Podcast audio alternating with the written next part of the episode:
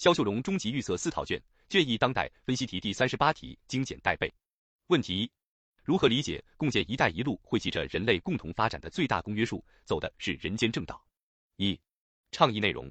一、共建“一带一路”追求的是发展，崇尚的是共赢，传递的是希望。二、共建“一带一路”是经济合作倡议，是开放包容进程，是中国同世界共享机遇、共谋发展的阳光大道。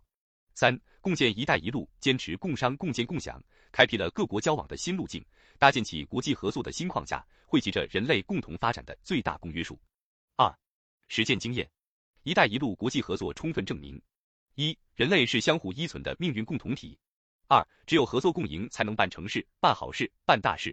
三、和平合作、开放包容、互学互鉴、互利共赢的思路精神，是共建“一带一路”最重要的力量源泉。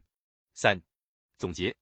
共建“一带一路”取得历史性成就，开拓出一条通向共同发展的合作之路、机遇之路、繁荣之路，成为深受欢迎的国际公共产品和国际合作平台。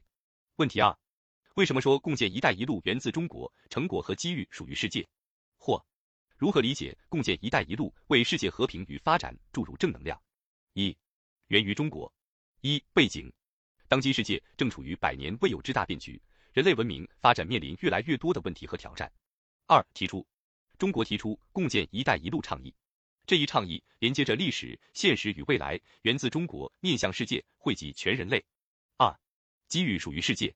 一共建“一带一路”以构建人类命运共同体为最高目标，搭建了实践平台，提供了实现路径，推动美好愿景不断落实落地，是完善全球治理的重要公共产品。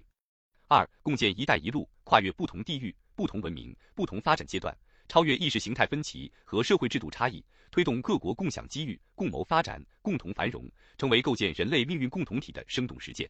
三，成果属于世界。